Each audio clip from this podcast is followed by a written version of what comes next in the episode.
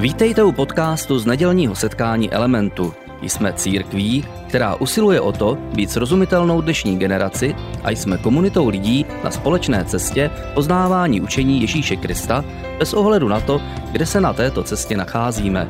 Doufáme, že dnešní přednáška bude pro vás užitečná. Můžeme jít do té naší dnešní série Labyrint světa a ráj srdce. A my jsme jí minulý týden začali a mluvili jsme o tom, jak eh, měl Komenský hodně těžký život, že měl ve svém životě plno bolestných údolí a mluvili jsme i o jeho knize, kterou napsal Labyrint světa a ráj srdce. A on tuhle knihu psal v tom období, kdy ta jeho bolest byla opravdu velká, v období, kdy on přišel zrovna o svoji mladou manželku a o své dva malé chlapečky. A my jsme něco z té knihy četli a i dnes budeme pokračovat v tom čtení. A tou knihou prochází poutník, který chce poznat uh, smysl života a prochází tím labirintem života, aby ten smysl našel. A pojďme se podívat, jak uh, Komenský uvádí vlastně tu svou knihu, proč se vydává na to putování. A on hned v první kapitole píše, když jsem dorostl do věku, ve kterém začíná lidský rozum chápat rozdíl mezi dobrým a zlým, a když jsem spatřil všechny ty stavy, skupiny, povolání, zaměstnání a způsoby myšlení, které se mezi lidmi vyskytují, musel jsem začít vážně uvažovat, ke kterému houfu lidí se připojím a jak strávím svůj život. A určitě jste řešili tohle i vy, Určitě tohle řeší každý člověk uh, už od toho dětského věku, ale graduje to, když člověk z dětství přechází do puberty. A napadají ho otázky, ke které skupině se připojím, kam budu patřit, jak se budu prezentovat, jakou školu si vyberu, čemu já dám svůj čas, svoje priority, čím naplním svůj život, co dá tomu mému životu smysl – a tohle neřeší člověk jenom v pubertě, ale tohle řeší každý z nás eh, od začátku až do konce toho svého života. A poutník vlastně si klade přesně tyhle otázky a on chce odpovědi na tyhle otázky a tak se vydává na cestu. Vydává se na cestu do toho labirintu, labirintu života, do města a vyráží a chce poznat všechno svýma očima ale hned jak se vydá na tu svoji cestu, už na začátku, tak jde jenom chvilku sám, ale za chvíli se k němu připojí někdo, kdo se pasuje na jeho, na jeho průvodce tím labirintem a jeho jméno je Všezvěd Všudybud. A on eh, vlastně reprezentuje lidskou zvídavost a touhu po poznání. A tenhle člověk ho vlastně doprovází, ale po chvíli, kdy spolu jdou, tak se k ním připojuje ještě jedna osoba, a to je mámil nebo mámení. A ten ho nenechá jít jen tak a on mu nasazuje na oči speciální brýle, brýle mámení. A my tenhle pojem používáme i často v životě. A pojďme se podívat i do labirintu, co vlastně Komenský o těch brýlích píše. A poutník vlastně o tom Mámilovi říká – a dal mi na nos brýle, skrze které jsem hned všechno viděl úplně jinak. Měli dokonce tu moc, jak jsem se mnohokrát přesvědčil, že člověku, který se skrze ně díval, se zdála daleká věc blízká a blízká daleká, malá veliká a veliká malá, ošklivá krásná a krásná ošklivá, černá bílá a bílá černá. Pochopil jsem, že mámení nenosí své jméno nadarmo, když umí vyrobit takové brýle a dokáže je lidem nasadit na nos. Jak jsem později pochopil, Čočky byly vytvořeny ze skla domněnky a obroučky, do nichž byly zasazeny, byly zrohoviny jménem zvyk. Skla domněnky a obroučky zvyku. A všechno, co poutník vlastně vidí, je ovlivněno, je určováno, je formováno, nebo možná ještě spíš deformováno těmito brýlemi. Je formováno tím zvykem a tou domněnkou. A pojďme se trošku podívat, co tím zvykem a domněnkou Komenský myslí. Co to je vlastně ten zvyk? Zvyk, uh, zvyklost, možná nějaká tradice je to, co jsem přejal bez rozmyslu od jiných, čemu jsem jen uvěřil. Všechno, co se prostě jenom říká, v čem, v čem jsem vyrostl, co, co jsem prostě přejal ze školy nebo od rodičů a dál v tom vlastně pokračuji. Považuji to za něco, co je pravdivé, co je dané, až by, aniž bych to nějak vědomně reflektoval. Prostě jde o nereflektované poznání. A domněnka, domněnkou je všechno, co se vlastně do, do, co se domnívám, co já si myslím, já mám za to, tohle je můj názor. A někdy můžeme dojít až k takovému radikálnímu subjektivismu, kdy já si to prostě myslím a tak to prostě je.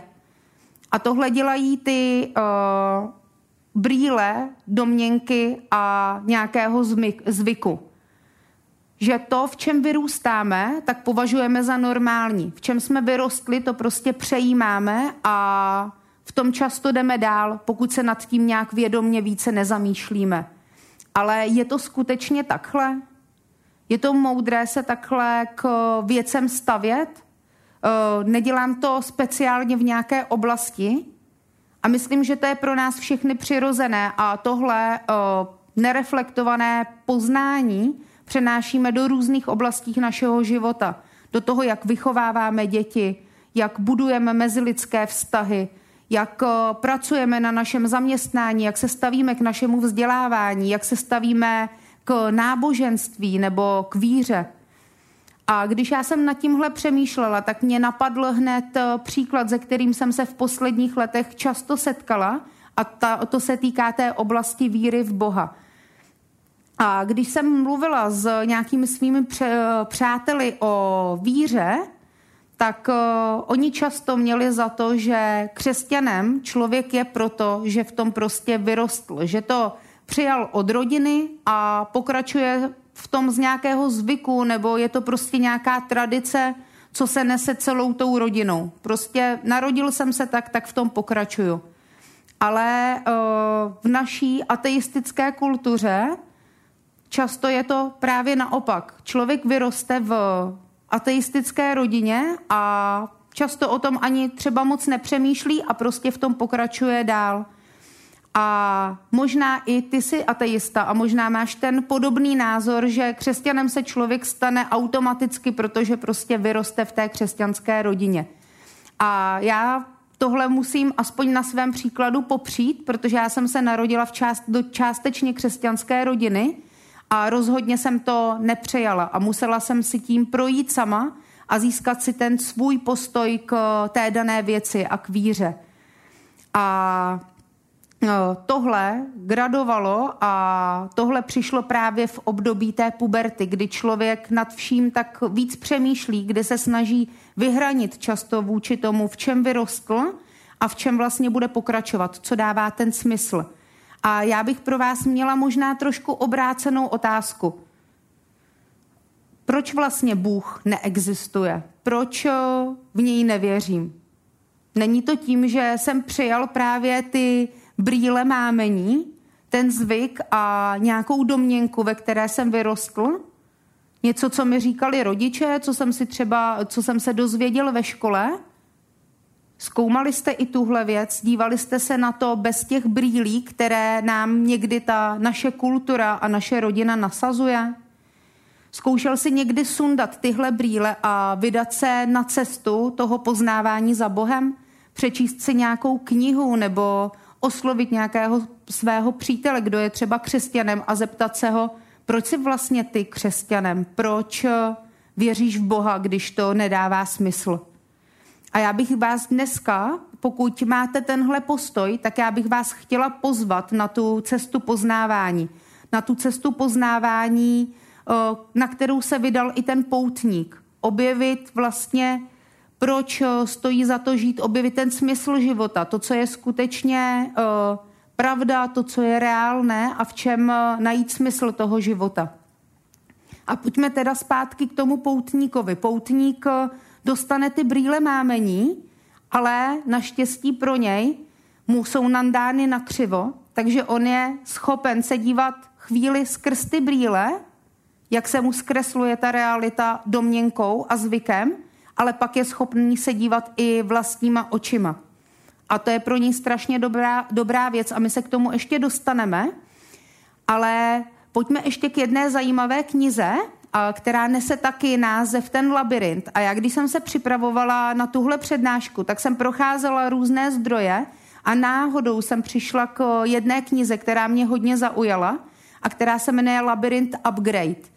A Labirint Upgrade napsal český autor, je to docent Jan Hábl, který mimochodem učí tady u nás na Hradecké univerzitě a on život Komenského zná opravdu dobře. On je komeniolog a on se životem Komenského opravdu dobře zabývá. A on napsal tu knihu Labirint Upgrade, kde vlastně přenáší ten jakoby starý labirint do naší doby, dává tam soudobé příklady a dává tomu takový nadhled a vtip. A já bych vám ráda i tuhle knihu dneska představila a podívala se právě na toho mámila a na ty brýle mámení, o, které, o kterých jsme teď mluvili. Takže uh, chci vás pozvat k tomu čtení a hlavní postavou, postavou tím poutníkem je Ámos. A ten Ámos je kluk, který vstupuje do toho teenagerovského věku, kdy člověk začíná tak nějak více hledat a on se najednou náhle ocitá v tom labirintu, snaží se zorientovat a teď se pojďte se mnou podívat, uh, se mnou a s Ámosem na hodně rušné tržiště, kde on se ocitl. A on vlastně uh, říká, výkřiky prodejců mi splývaly do jednolitého a nesrozumitelného hluku. Až u jednoho stánku mi prodavač zahulákal přímo nad hlavou, takže jsem zaslechl, cože to vlastně prodává. Kupte bobky, kozí bobky, kupte bobky, bobky na prodej. Kdo by kupoval kozí bobky? To snad musí být nějaká legrace. Ale najednou to zasmrdilo tak, že už nebylo pochyb. Prodavač opravdu prodával kozí bobky a čerstvé. A měl, jsem, a měl je pěkně vyskládané na pultu v dlouhých řadách. Chvíli na to koukám a žasnu, co všechno se dá prodat, když tu najednou vidím, že i u vedlejšího stánku mají velmi podivné zboží. Na pultě i na zemi stojí koše plné uschlých ohrysků od jablek a hned vedle prodávají klíšťata. Neustále vylézají z krabice, pomocník prodavače je malinkým košťátkem smetá zpět. Trochu jsem ucouvl a začal se rozhlížet kolem. U všech stánků to bylo podobné. Zboží, jaké jsem jak těživ neviděl. Ježkovi oči, pátá kola odvozů, zlámané grešle, komáří sosáky, slepičí mozky, prasečí rypáky. A také jsem slyšel, jak trhovci nabízají stoletou pavučinu, hřebík v botě, mráž za nechty, páru nad hrncem, penzijní připojištění, jepičí život a mnoho dalších podivuhodností. A pak eh, Ámo se začíná unášet dav a on se ocitá někde o kousek dál a říká, a najednou mě vyplivl a připlácl ten dav na velkou kamennou kašnu. Vyšplhal jsem na ní, neměla vodotrysk. Místo vody se nad ně válelo suché listí. Rozhlédl jsem se, jak ten jeníček ze smrku. Náměstí bylo ohromné a živé. Hýbalo se, klesalo, nadzdvihávalo, posouvalo, měnilo barvy, vykřikovalo, smálo se i nadávalo. Jednolitá plocha barevných kuliček hlav byla místy přerušena šedivými plochami plátěných střech. V tom mě někdo zatahal za nohavici. Takhle ho nikdy nenajdeš. V prázdné kašně stál malý kulatý mužík. Usmíval se, ale jeho oči se mě měřily spoza přimouřených víček. Zahlédl jsem v jejich lesku něco, čemu jsem nerozuměl. Na okraji kašny před ním byly na černém plátě vyskládány brýle nejrůznějších tvarů a velikostí. Zřejmě zboží, které prodával. Pořád se na mě díval tím zvláštním pohledem. Jak může vědět, koho hledám? A zdá se, že dokonce ví, koho hledám. Sklonil jsem se, abych ho v tom hluku lépe slyšel. Jste kouzelný dědeček? Skřípavě se zasmál. Ale kde pak já a dědeček? To je for. Před chvílí tu byl všudy bud a ptal se, jestli jsem tě nezahlédl. Je, já mám pořád na obráceně tu mikinu. Podle toho jste mě poznal. Jestli chceš všudy Buda najít, potřebuješ tyhle brýle. Podal mi zaoblené brýle se zabarvenými skly. Já vidím dobře i bez brýlí, děkuji. Tohle ale nejsou obyčejné brýle, mají zvláštní moc. Skrze ně uvidíš všechno, co chceš vidět. Vše, co chci? Přesně takové by se mohly hodit, protože to, co zrovna chci, je najít všudy Buda. Jenže já nemám peníze. Nevadí, zkusy je a když ti budou vyhovovat, zaplatíš později. Ale já nebudu mít ani později, já totiž šup. A už jsem měl na brýlích, eh, na očích brýle. Ani mě nenechal ten mužík domluvit. V tu chvíli se stala prapodivná věc. Svět kolem mě zrůžověl, ale tomu jsem se ani nedivil, skla, skla brýlí byla přece zabarvená. Co jsem nečekal, bylo to ostatní. Všechno kolem mě se zastavilo, stichlo, pohaslo. Všichni upírali oči přímo na mě. Prodejci, ruce ke mně vstažené, předváděli své zboží. Trochu jsem se lekl, tyhle věci mě ale přitahovaly. I já jsem natáhl ruku. Čokoláda veliká jako kniha, lízátko jako tenisová raketa, duhová, cukrová vata. Bombóny jako moje pěst, cukrkandl, dobroty, které jsem ani neznal. Nevěděl jsem, co si mám vybrat. A pak jsem zahlédl nějaký pohyb. V jednom stánku prodavač nabízel živé skleněné kuličky. Poskakovali po pultě, sami od sebe se kutáleli z místa na místo a když jsem k ním vykročil, volali na mě mým jménem. Ámosi, kup si mě, vezmi si mě, mě si vezmi, tvoje jsem, jsem tvoje. Šel jsem blíž, abych si je lépe prohlédl. A opravdu kuličky štěbetaly, vyskakovaly, leskly se a blízkaly a snažil se mi skočit do kapsy. Když se jim to nepodařilo, zkoušeli to znovu a znovu. Kutálili se mi po rukách, aby mi mohli vklouznout pod rukávy. Lechtali mě pod nohavicemi, cítil jsem, jak mi běží po zádech. Smál, se, smál jsem se. Líbilo se mi to. Bylo mi jasné, že ty kuličky musím mít. Zeptal jsem se, kolik stojí. Prý nic. Stačí, když podepíšu smlouvu a jsou moje. Prodavač vytáhl jakýsi papír a do ruky mi strčil plnící péro, ať se podepíšu. Vzal jsem péro a začal krasopisně psát Amos Jan. Mám totiž dvě jména, druhé mi dali po pradědovi z Přerova. Už jsem začínal psát své jméno, když mě někdo chytil za ruku a tak pevně, až to zabolelo. A pak mi ten někdo strhl brýle z očí.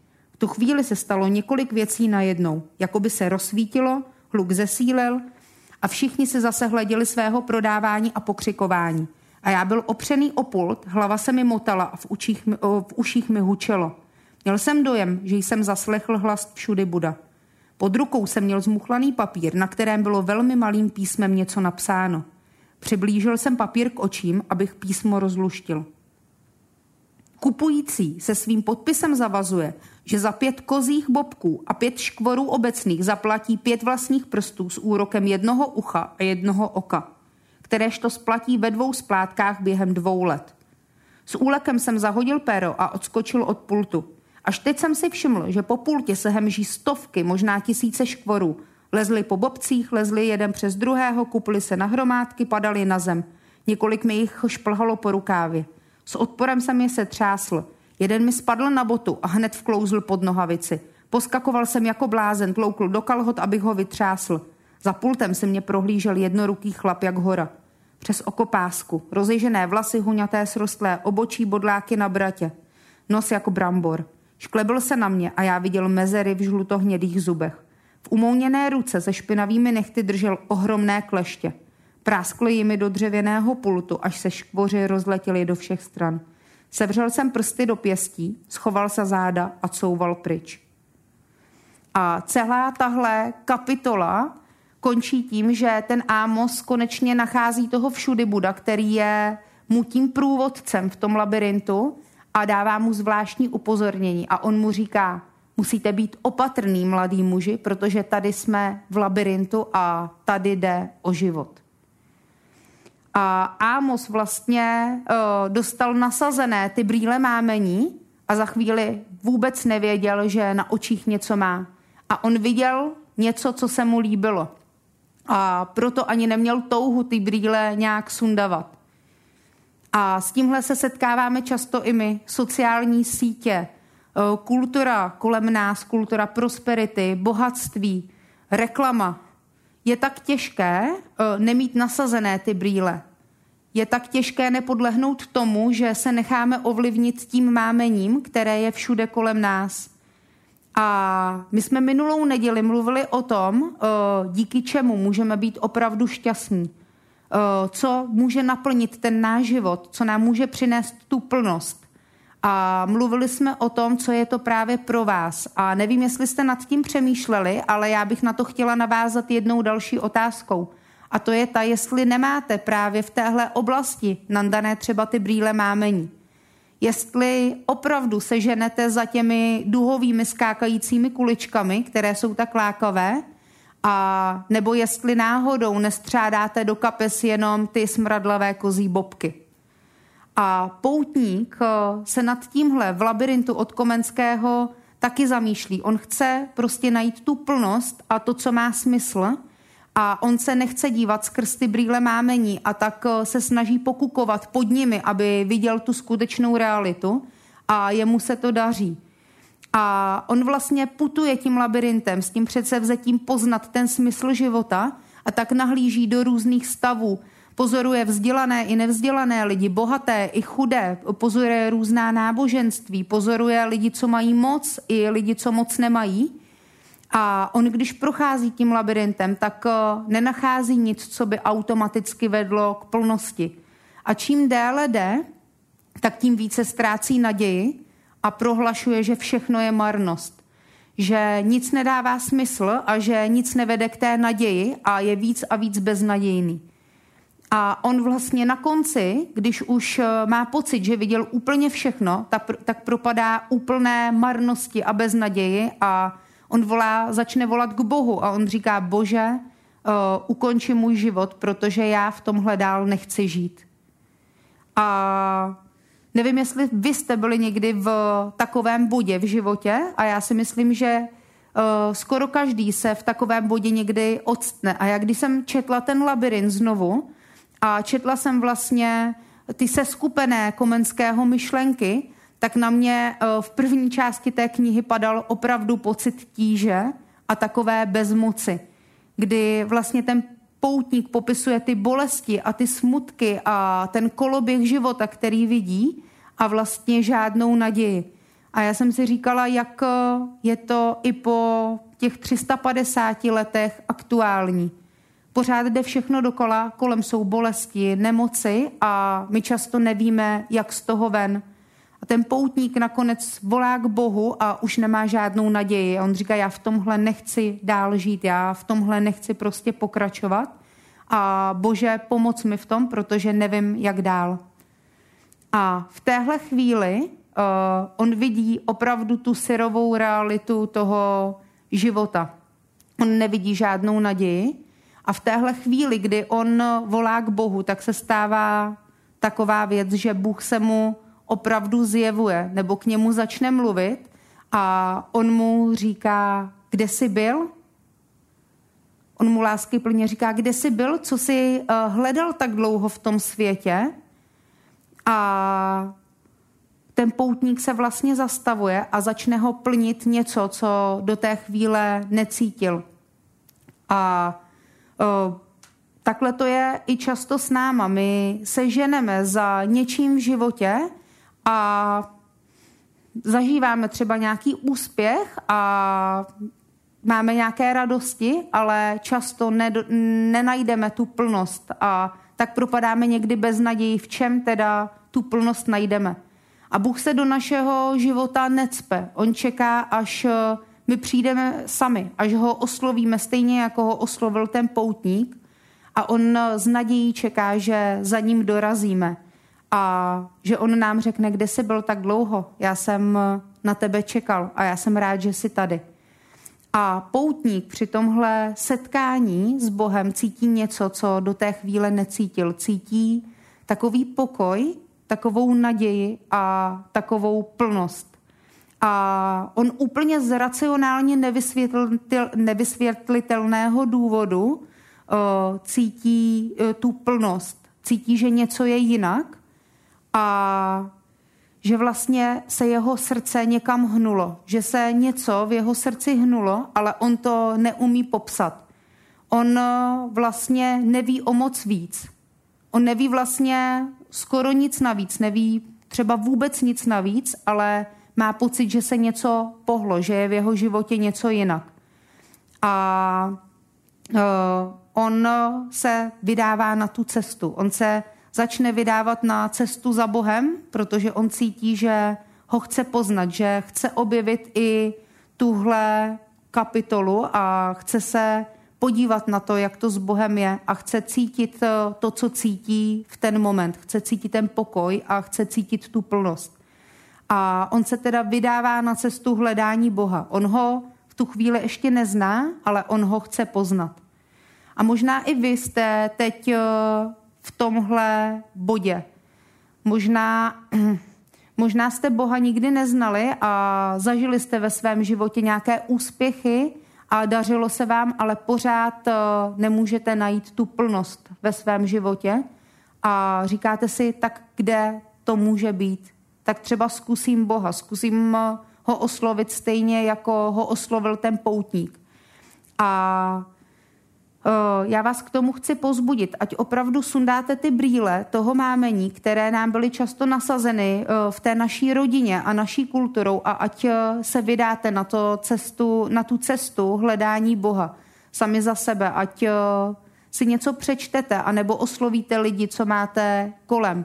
A pokud byste se na tuhle cestu chtěli vydat nebo se o tom něco dozvědět víc, ale nevíte, co teď udělat, tak vás chci pozvat na náš veřejný chat, kde na vás právě vyskočilo tlačítko a vy můžete na to tlačítko kliknout a spojit se s někým z našeho týmu, kdo, kdo vám eh, bude schopný nebo bude se snažit aspoň odpovědět na nějaké vaše otázky a dát vám nějaké typy, jak eh, v tom dál. A poutník se teda pro tohle rozhodl. On se rozhodl proto, že se na tu cestu za Bohem vydá, že tohle pozná víc a že bude chtít nechat Boha plnit jeho život. A Bůh nás k tomuhle zve a Komenský to ve své knize vystihuje tak, že on nenechá toho poutníka jít eh, jakoby nevybaveného a dává mu taky takové alegorické brýle. A ty brýle nejsou složeny z toho zvyku a domněnky, ale jsou, obsahují vlastně obroučky Bible a skla Ducha Svatého. A pokud jste křesťané a chodíte třeba do církve, tak jste určitě často slyšeli, že je dobré číst Bibli, že je dobré se modlit a nechat k sobě mluvit Ducha Svatého. A, ale není to automatická věc, že si řekneme, tak e, teď jsme teda se rozhodli, že se vydáme za Bohem a tohle nám bude stačit, máme ty brýle a jdeme. Ta cesta, kdy máme ty brýle, tak je, je potřeba každodenní péče o ně. Pokud vy nosíte brýle, tak víte, že nestačí si koupit jenom dobré brýle s dobrými skly a to je všechno. Je, požda, je potřeba pravidelná péče, pravidelně používat mídlo a vodu, aby ty brýle byly čisté. A mně se stalo zrovna v minulém půlroce to, že jsem si šla koupit nové brýle a když jsem si je zkoušela, tak eh, se mě ten optik ptal, jak mi ty brýle sedí. A já jsem pořád, eh, mi to nějak nesedělo a já mu říkám, ale ty brýle mě to úplně nesedí, já v nich vidím nějak jinak, tam je určitě víc dioptrií, já vidím prostě ostřeji a já jsem víc dioptrií nechtěla. Asi jsou tam prostě nějak omylem přidané a on se na mě jenom podíval, tak se usmál a on říkal, ty brýle jsou úplně stejně silné, ale jsou čisté. A přesně takhle to funguje i s naší vírou, s vírou v Boha, že to není věc, kterou přijmeme a řekneme, bože, tak já se vydávám na cestu za tebou, ale je to každodenní péče, je to každodenní rozhodnutí si číst Bibli a každý den říct Duchu Svatému, tak Duchu Svatý, mluv ke mně, já poslouchám. Směřuj mě na to, co má smysl, co přináší tu plnost a nasměruj mě na to, co, co mě v životě dovede k tomu, co dává smysl. A já nevím, v jaké fázi teď eh, jste, v jakém bodě té cesty jste a jaké brýle máte třeba nasazené zrovna na očích vy. A možná jsou to ty brýle mámení, díky kterým chcete hodně duhových kuliček. A já vás chci pozbudit k tomu, ať eh, přemýšlíte nad, tom, nad tím, jestli opravdu jdete za duhovými kuličkami nebo za tou hromadou bobků a klíšťat. Možná máte nasazené ty uh, nové brýle, ale možná jsou zapatlané, že nevidíte na metr daleko. A já vám dneska chci popřát hodně moudrosti při výběru, ale i udržování těch brýlí, při hledání priorit vašeho života a věcí, na kterých opravdu v životě záleží. Děkujeme za poslech přednášky z nedělního setkání Elementu. Budeme rádi, když nás navštívíte také naživo, a to každou neděli od 10 hodin ráno v kině Biocentrál v Hradci Králové. Být na místě přináší větší zážitek, výbornou hudbu a přátelskou atmosféru. Více informací o našich aktivitách najdete na webu element.cx nebo na Facebooku Element Hradec. Těšíme se na vás. thank you